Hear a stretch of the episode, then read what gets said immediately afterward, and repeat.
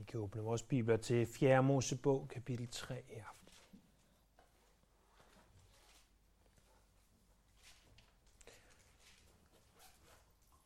Fjerde Mosebog kaldes jo på engelsk for The Book of Numbers. Og det gør den hovedsageligt, fordi at, at i bogen er der to mandtællinger. Men den første af de mandtællinger øh, finder man i de første par kapitler af 4. Mosebog. For at, at folket simpelthen oplistes. Og det er det, vi har brugt tid på at se på de sidste par gange, vi har været sammen i fjerde, om 4. Mosebog.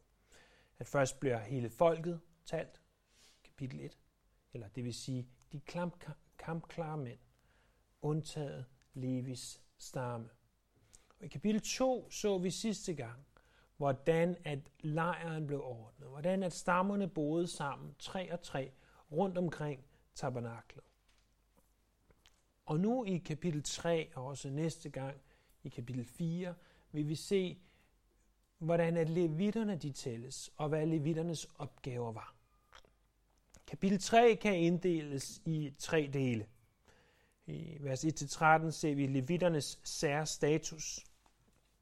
I vers 14 til 39 levitternes optælling, og i vers 40 til 51 levitterne som løsesum. Bare lige for også her indledningsvis at minde os selv om, hvad vil ordet levitterne egentlig sige? For de fleste af os er det nok ikke et, et fremmed ord, men bare lige en påmindelse om, at der var engang en mand, der hed Abraham. Og Abraham fik en søn, der hed Isak, og Isak fik en søn, der hed Jakob. Og Jakob han fik et nyt navn, og det navn var Israel. Og Israel han fik 12 sønner. Og de 12 sønner blev hver til en familie eller til en stamme. Og det blev til Israels 12 stammer. Her er den ene af dem, Levis stamme.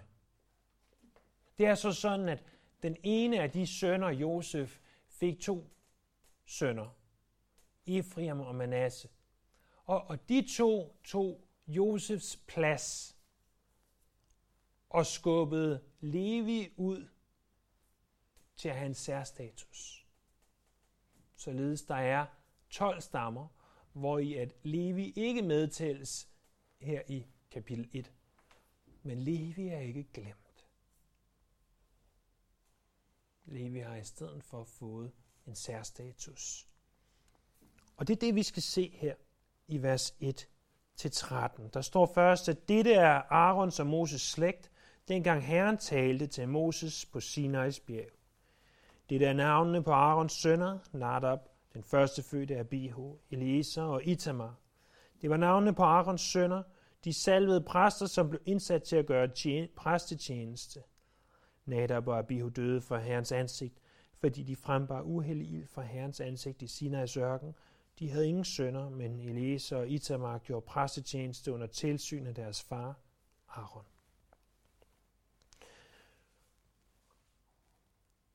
Fokus er ikke her på Moses, men fokus er snarere på Aaron og de fire sønner, som han fik. Men de to ældste af Aarons sønner, de frembar uheldig ild, står der. Det læser vi meget mere om i 3. Mosebog kapitel 10, hvor at Arons to ældste sønner gør et eller andet, som ikke behager Gud, i forhold til tjenesten ved tabernaklet. Og det gør altså, at de dør. Så det bliver så igennem Arons to yngste sønner, Eliezer og Itamar, at slægten bliver ført videre, fordi de her to ældste sønner havde ikke selv fået nogen sønner endnu. Og, og det bliver de her to, Eliezer og Itamar, som bliver stamfader til hele præsteslægten. Og, og vi ser, at der i vers 3, at de er salvede præster. Det hebraiske udtryk for salvede præster er noget i retning af hakohim, hameshohim. Og hamash eller meshiach er det hebraiske ord for at være salvet. De var salvede præster, og, og vi kalder jo Jesus for Messias. Og hvilken påmindelse allerede her i de første vers om, at ikke bare var der en præst, der hed Aaron, og hans søn, der hed Eliezer, men der er en præst, som har en bedre præstetjeneste, nemlig Jesus, vores ypperste præst.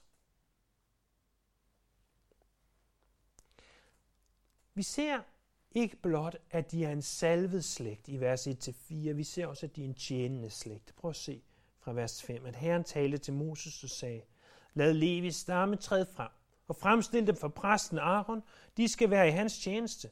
De skal varetage hans vagttjeneste foran åbenbaringsteltet i tjeneste for hele menigheden. Når de udfører arbejde i boligen, de skal vogte alle genstande i åbenbaringsteltet i tjeneste for israelitterne, når de udfører arbejdet i boligen. De skal overgive levitterne til Aaron og hans sønner. Blandt israelitterne skal netop de helt og holdent hengives eller overgives til ham. Aaron og hans sønner skal du indsætte til at forrette præstetjeneste, men den uindvidede, som kommer nær, skal lide død. Så herren havde allerede udvalgt Aaron og Aarons sønner til at forrette tjenesten ved tabernaklet. Men det var ikke kun Aaron og hans børn, der skulle tjene ved tabernaklet og senere templet. For alle levitterne, altså hele den stamme, som Aaron og Moses kom fra, skulle være med til at tjene ved tabernaklet, templet. De, de blev en slags tempeltjenere. Og, og det er derfor, øh, at de først og fremmest ikke bliver talt sammen med de andre stammer. Deres to basale opgaver var for det første at vogte tabernaklets hellighed, så at ingen uindvidet nærmede sig, og for det andet at tjene ved tabernaklet, øh, således at Aaron og hans sønner ikke skulle gøre alt, men de havde levitternes hjælp.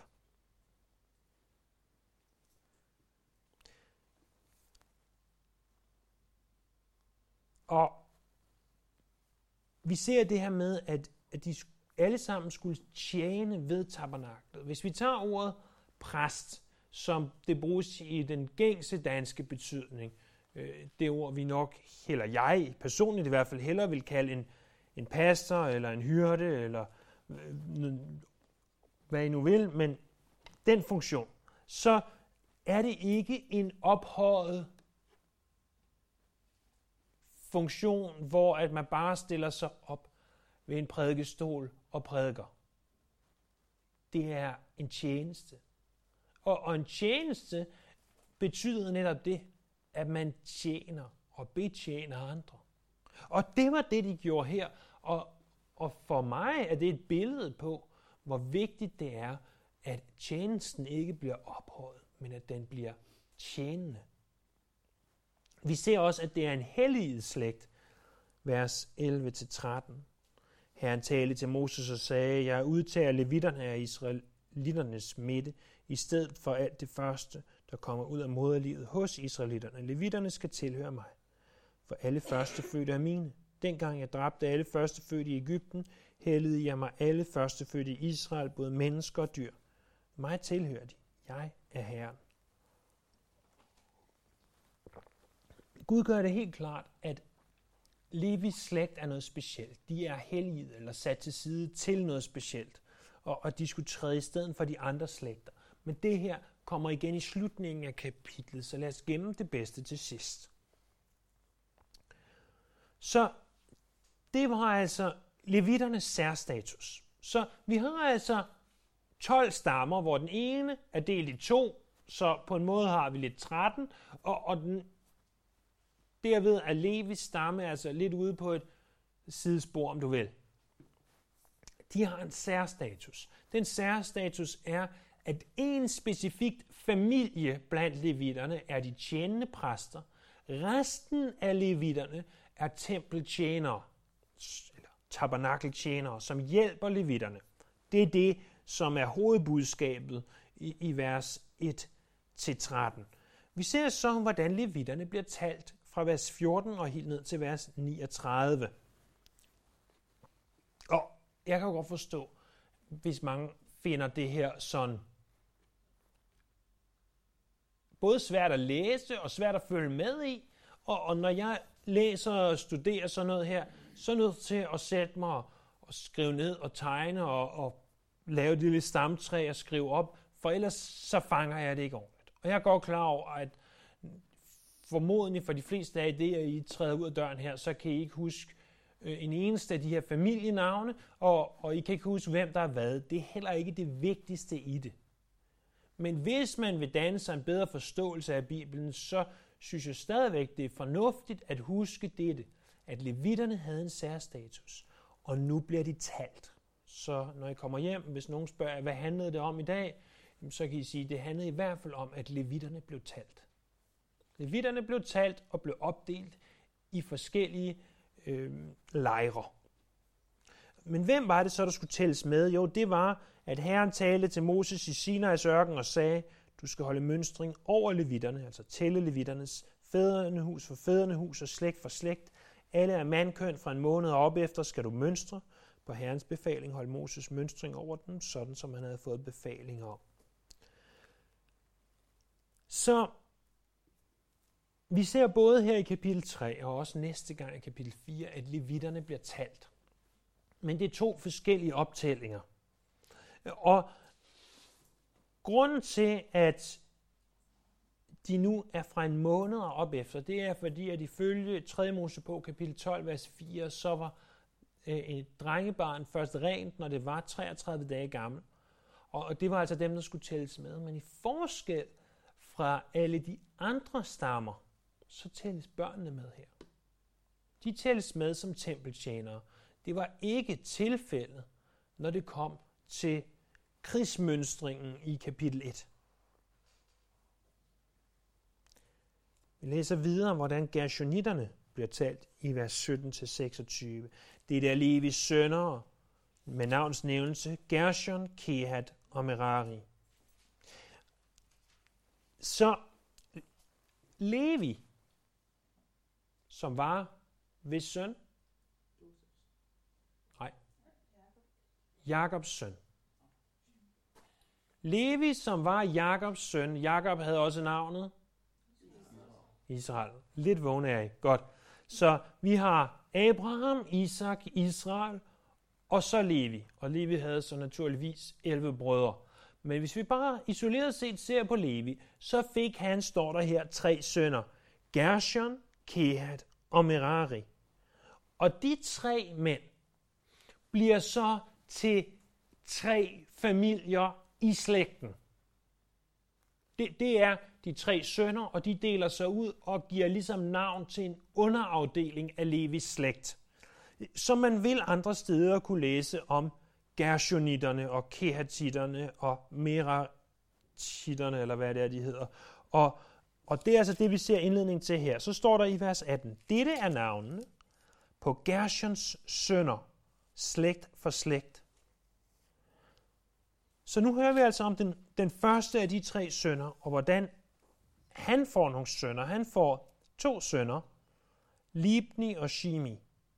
Og Levis søn nummer to, Kehats sønner, slægt for slægt, er Amram, Jishar, Hebron og Ushiel. Så det er altså Kehat, Levis anden søn, får fire børn, og så Meraris sønner slægt for slægt er Makli og Mushi.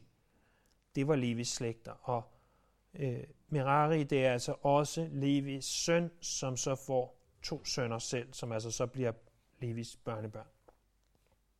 Det var Levis slægter, fædrene hus for fædrene hus.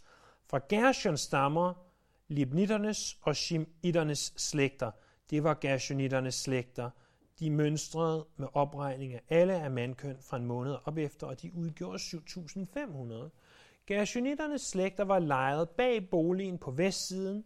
Eliasaft, Laels søn, var overhovedet for Gershonitternes fædrehus. Gershonitternes tjeneste i åbenbaringsteltet angik boligens teltet, dets dække, forhænget og indgangen til åbenbaringsteltet, forgårdens omhæng og forhænget for indgangen til forgården – som omgiver boligen og alderet samt bedunerne med alt tilhørende arbejde. Så der er altså 7.500 Gershonitter. Og Gershon får så to sønner, Libni og Shimi, og de bliver så til en underafdeling er gershonitterne. Det sted, de boede, var på bagsiden af tabernaklet. Altså modsat indgangen eller imod vest. Deres overhoved hed Eliasaf, og deres opgave, som vi også skal se mere om, om deres opgaver næste gang, var at tage vare på alt, der havde med stof at gøre i templet. På nær selve forhænget i tabernaklet. Så kommer Levis anden søn fra Kehat. Der står for Kehat stammer Amramiternes slægt, Jisharitternes slægt, Hebronitternes slægt og Ushielitternes slægt. Det var Kehatitternes slægter. Med opregning af alle af mandkøn fra en måned op efter udgjorde de, der vogtede helligdommen, 8.600. Kehatitternes slægter var lejre på sydsiden af boligen. overhoveden for fædrenehus i Kehatitternes slægter var Elisafan, Usiels søn. Deres tjeneste angik arken, bordet, lysestagen, altrene, redskaberne, som man forretter tjenesten med, hellig, med i helligdommen, som forhænget med alt tilhørende arbejde. Levitternes øverste overhoved var Arons søn, præsten Eliezer. Han var indsat over dem, der vogtede helligdommen. Så igen, Levi har tre sønner. Den anden af dem hedder Kehat, eller på engelsk bruger man Kohat, og han, Kehat, får fire sønner, Amram, Joshua, Hebron og Ushiel. Og Amram bliver far til Moses og Aaron og også til Miriam. Så de kommer altså ud af den her underafdeling af Levis slægt. Og øh, de var præster og havde derfor deres egen lejr, som lå imod øst, som vi skal se om lidt. Deres overhoved, altså kehatitternes overhoved, hed Elisafan. Det kan være, at han ikke kunne lide Elias, men han kunne godt lide Elisa. Den fandt jeg selv på, øh, som man godt kunne høre. Øh, deres opgaver, det var at tage vare på de hellige genstande i tabernaklet. Altså bord, alteret osv. Og de boede syd for tabernaklet, så hvis du stod og kiggede ind på det her telt og så på åbningen, så boede de mod venstre. Der var ifølge de hebraiske manuskripter og dem, som vi har gengivet her, 8.600 af dem.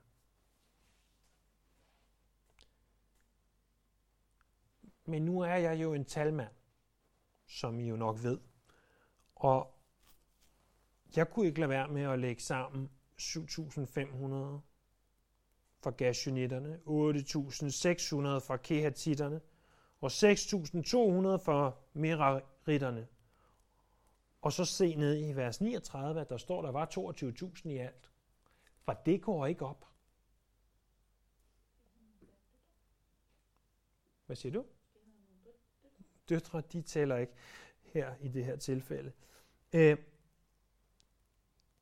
forklaring er formodning. Og, og inden jeg kommer med forklaringen, så lad, lad mig sige noget andet først. Når vi siger, at der ikke er nogen fejl i Bibelen, og det påstår vi jo hårdnakket, at der ikke er, så vil vi altid komme med den underoverskrift, der er ingen fejl i Bibelen, i dets originale manuskripter, og nej, vi har ikke dets originale manuskripter, så derfor kan vi ikke præcis være 100% sikre på alt, men noget i retning af i hvert fald 99, måske 99,9% af alt, kan vi være sikre på. Og så er der nogle små ting som det her, hvor at der kan være indsnedet sig en fejl. Da man i cirka 200-300 år før Jesus oversatte den hebraiske bibel til græsk, så oversatte man det her i nogle af den, de græske oversættelser med 8.300. Og så stemmer det, så passer pengene. På hebraisk er der næsten ingen forskel på at skrive ordet 6 og 7. Det er næsten det samme. Der er et lille bitte bogstav til forskel. Jeg har godt set, når man kopierer en hebraisk bibel. Øh, ned i Jerusalem, øh, i den gamle bydel, i den jødiske del, øh, var der et lille, øh, ganske lille lokale, som så ganske spændende ud i mine øjne, så jeg går ind, og, og der sidder der en mand dybt, dybt koncentreret. Og øh, som en hver anden god kundepleje, øh, vil han jo gerne ligesom sådan høre, om jeg vil et eller andet. man siger lige et øjeblik, og jeg kunne se, at han sad der var i gang med at kopiere øh, første Mosebog, øh, kapitel 1. Og, og det, det krævede altså tydeligvis koncentration. Der var ikke plads til sniksnak, før han ligesom nåede til et punktum, eller deres lighed med et punktum, hvor han sagde, nu er vi der, hvor vi skal være. Så det er ikke mærkeligt, at en eller anden, der har skrevet det her manuskript, som vores hebraiske bibel kommer fra, og som vores danske oversættelse stammer fra, kan have ramt forkert i det her ene tilfælde. Så det var 8.300. Det er i hvert fald en forklaring. Øhm, så det er 22.000 i alt. Vi læser om den tredje og sidste fædrende hus øh, fra vers 33 og ned til vers 39. Fra Merari stammer Maklitternes slægt og Mushahiternes slægt. Det var mariternes slægter, de mønstrede med opregning af alle af mandkøn fra en måned op efter udgjorde 6.200. Overhovedet for fædrene huset i mariternes slægter var Suriel, Abkajils søn.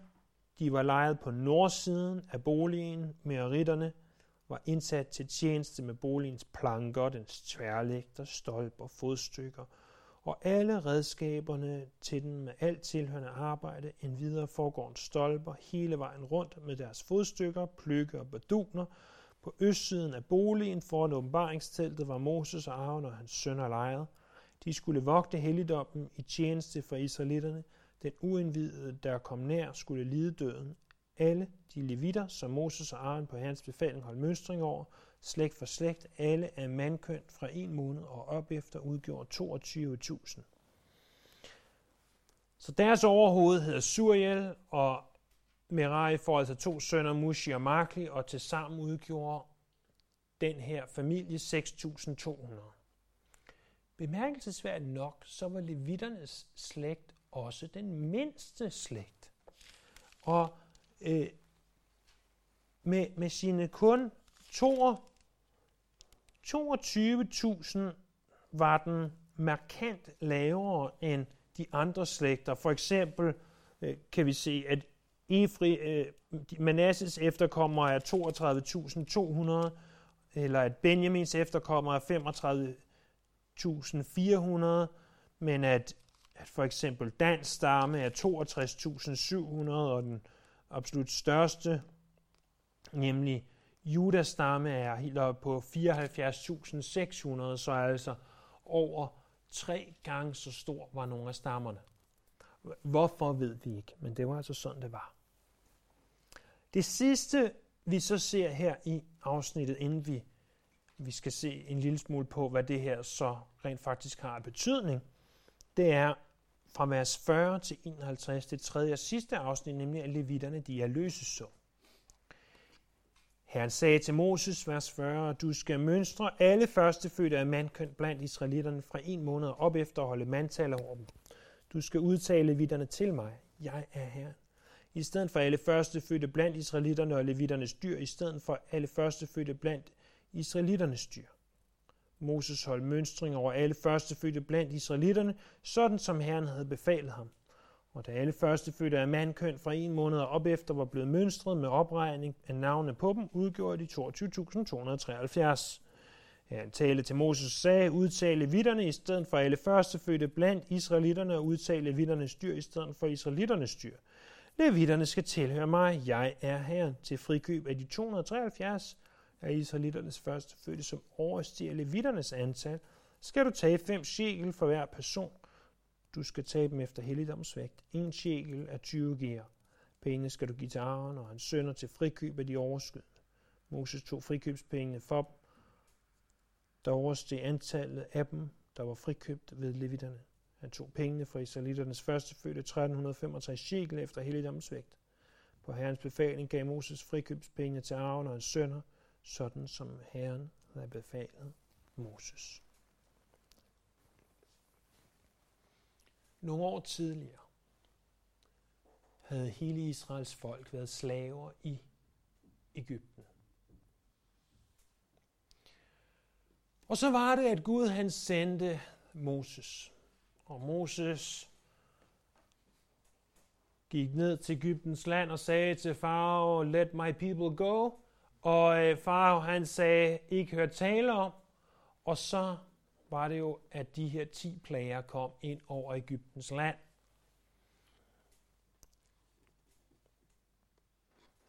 De ni plager var slemme nok, men den tiende plage, der sagde Gud, nu dræber jeg alle første fødte i Ægypten. Med mindre, at de tager det langt, slagter det og pensler blodet rundt om deres dørstolper. Og alle, der troede på Herrens ord, gjorde det her. Så de slagtede det lam, penslede det rundt om døren og opholdt sig i det hus, og da dødsenglen gik forbi, skånede han de første fødte.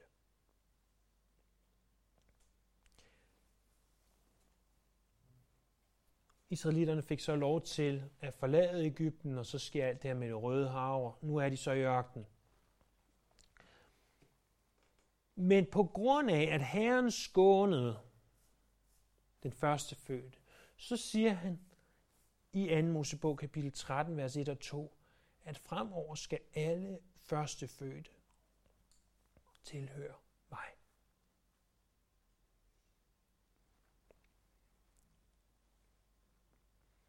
Nu siger han, hvis du er af Judas stamme, eller Ruben, eller Manasses stamme, så behøver du ikke sende dit barn i tjeneste ved tabernaklet. Jeg har taget en stamme og sagt, den ene stamme skal gøre det ud for de første fødte. Således at hvis du har fået et barn af Judas stamme, så erstatter jeg det med en person i Levis stamme. Og den Levis stamme kan så gøre tjeneste ved tabernaklet i stedet for dit barn.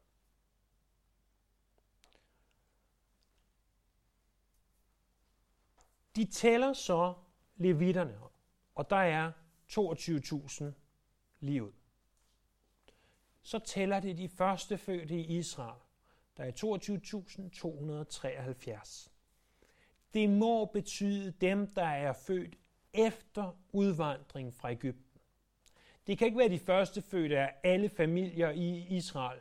Ud af de 603.550 kampklare mænd af Israels 12 stammer. Det vil betyde en gennemsnitlig familie på 27 drengebørn det virker, jeg ved godt, de fik mange børn dengang, det virker trods alt noget vildt, hvis det skulle være tilfældet. Så, så det må snarere være de drengebørn, der er født efter udvandringen fra Ægypten. Men så er der et problem, for der er kun 22.000 levitter, men der er 22.273 nyfødte eller relativt nyfødte drengebørn.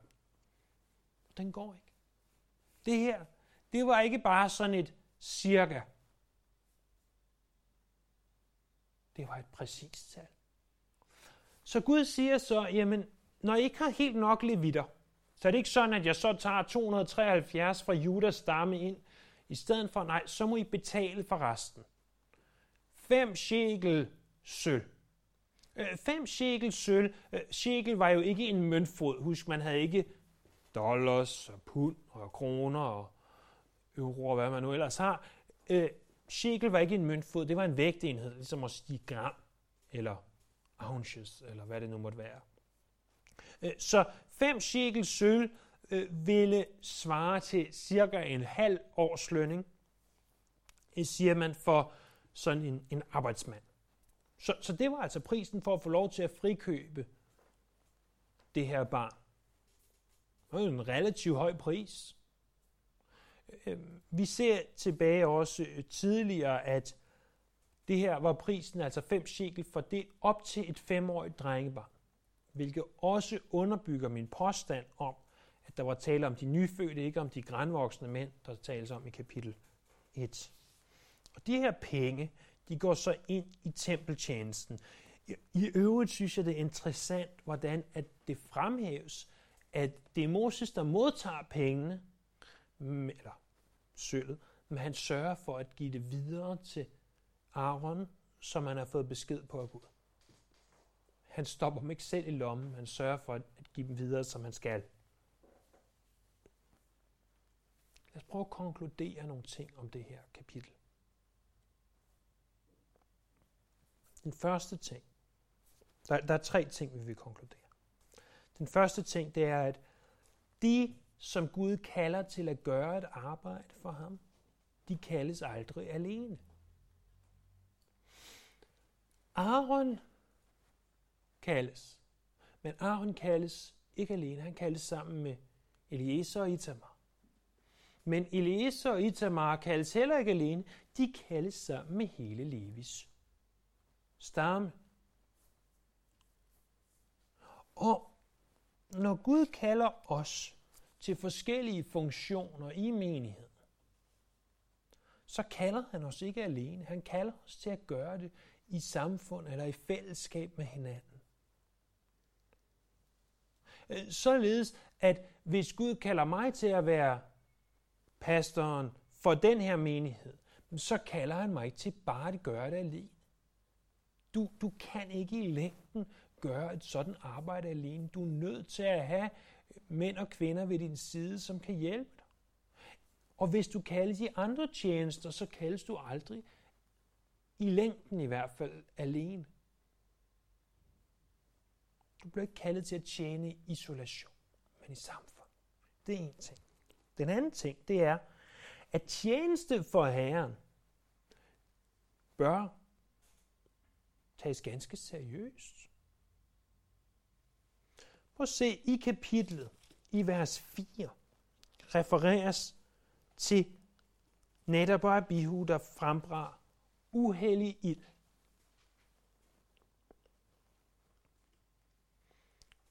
Kapitel 10, nej, i vers 10 ser vi, at der er dødsstraf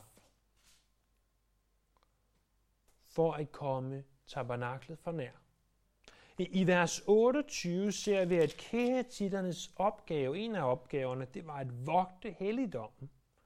Og i vers 38 ser vi, at Moses og Aaron, som bor på østsiden, deres, en af deres fornemmeste opgaver, udover at være præster, var også at vogte helligdom.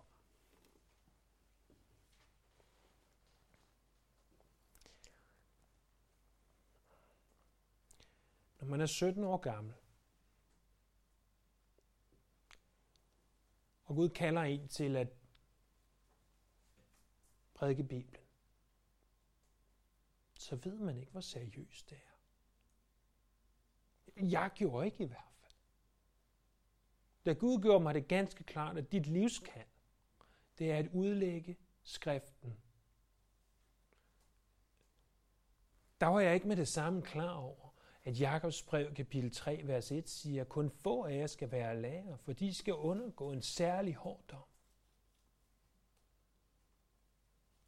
Jeg var ikke klar over, hvilken tid det ville kræve af mig, hvilken selvdisciplin. Og, og ikke mindst, hvilken livsførelse det ville kræve. Og, og uanset, om du bliver kaldet til at forkynde ordet, eller som en, en anden tjeneste for Herren. Så uanset hvad den tjeneste måtte være, så for alt i verden sørg for at tage den seriøst. For det her, det er altså ikke at, og det er ikke fordi jeg nedgør det, men det er ikke at være træner for et fodboldhold.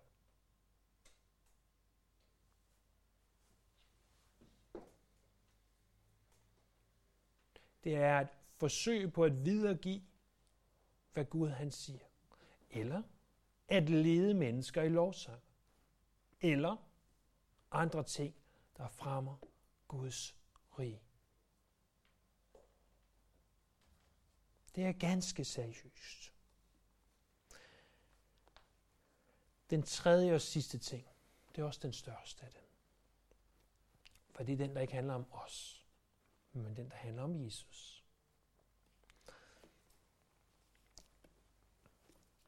Prøv at slå op i, i Hebræerbrevet kapitel 8.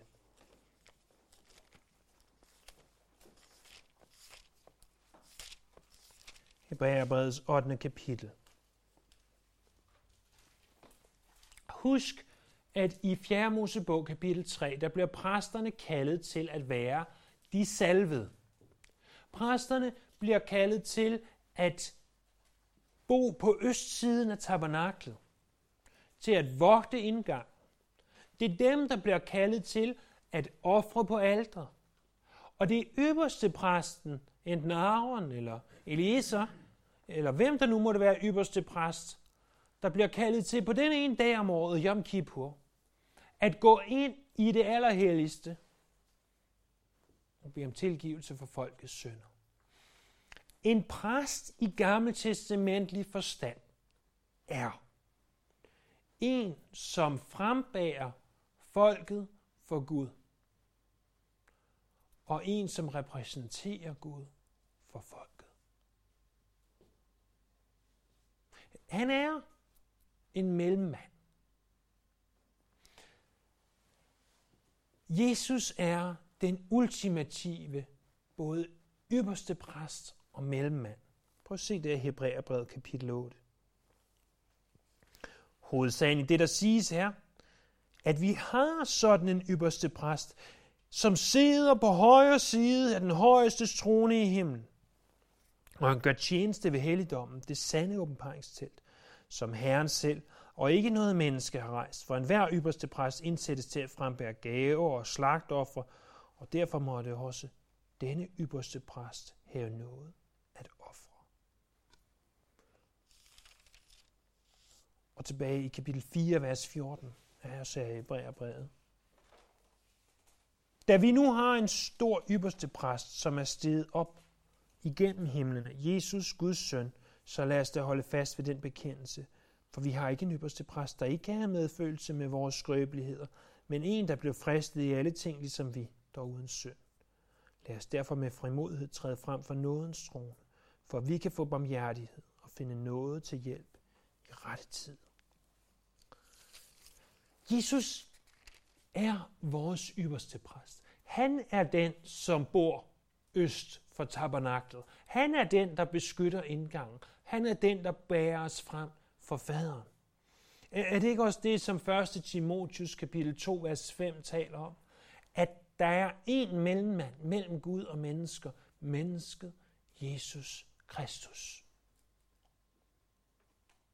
Er det ikke fantastisk at vide, at hvis du vil tale med Gud, så skal du ikke komme og sige til mig, prøv at høre, øh, Daniel, kan vi to øh, lige øh, lave en aftale, så at vi kan tale med Gud?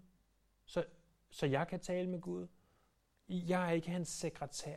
Jeg holder ikke styr på hans kalender. Du kan komme til Gud nøjagtigt, når du vil. Helt uden om mig.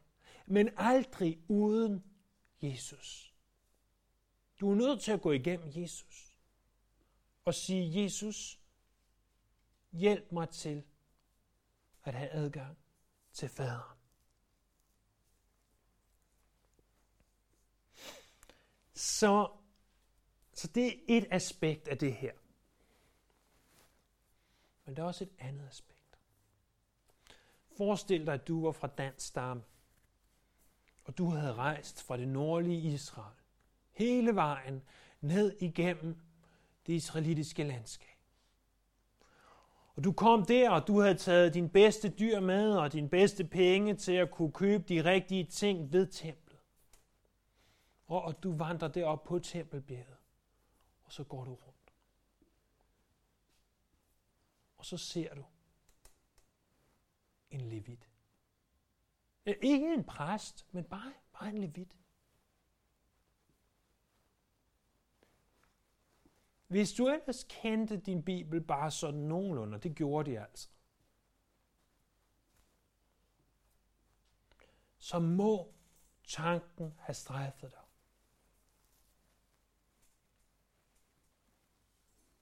At havde det ikke været for den mand, der går rundt der, så havde min lille Joab, min første fødte søn, været nødt til at tjene her i templet, hundredvis af kilometer væk fra sin mor og far. Men nu er der en levit. Han har løskøbt min søn. Han har betalt løsesummen, således at jeg ikke behøver at opgive min førstefødte. Men at levitterne er trådt i stedet for min førstefødte. Hvilken påmindelse om det, som Jesus senere skulle komme og gøre. Kan I huske øh, lignelsen om den barmhjertige samaritan? Hvem er de to første, der kommer før samaritaneren? Det var en præst, og så en levit. Det, det var de gode mennesker. Men hvilken pom i, i menneskers øjne, i, men hvilken påmindelse om det, som Jesus skulle gøre. Han skulle løskøbe os. Salme 53, vers 12. Han bar de mange synd, og han trådte i stedet for synder. Den her løse sum,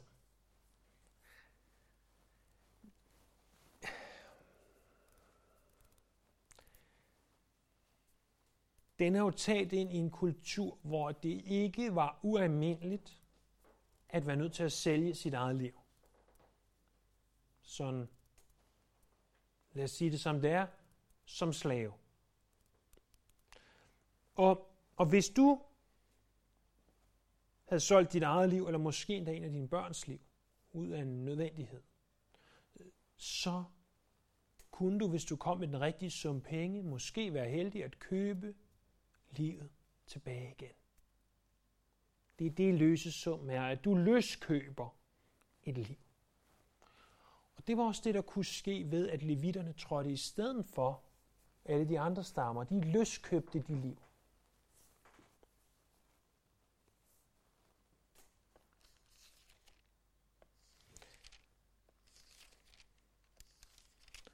For den klække sum er 5 shekel, eller en halv års lønning, kunne du løskøbe dit barns liv. Men det vi er løskøbt med, er så langt mere dyrebart end fem shekels sølv. I 1. Peters brev, kapitel 1, vers 18, står der, I ved jo, at det ikke var med forgængelige ting som sølv og guld, I blev løskøbt fra dette tomme liv. I havde overtaget fra jeres fædre, men med Kristi dyrebare blod, som er et lam uden plet og lyde.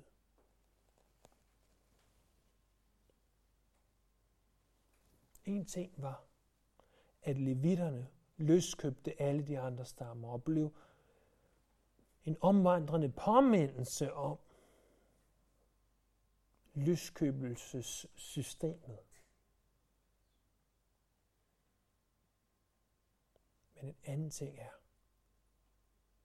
at vi er også løskøbt. Men ikke med noget så banalt som fem shekels sølv, men med Jesu dyrebare Hvilken påmindelse. Lad os bede. Her må, må det her, at vi er løskøbt af dig, bliver skrevet på vores hjerter.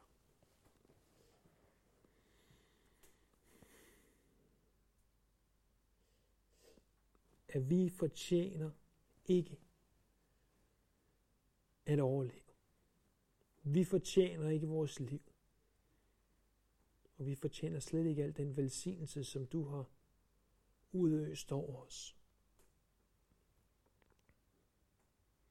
Og alligevel så har du løskøbt os med dit dyrebare blod. For det priser vi dig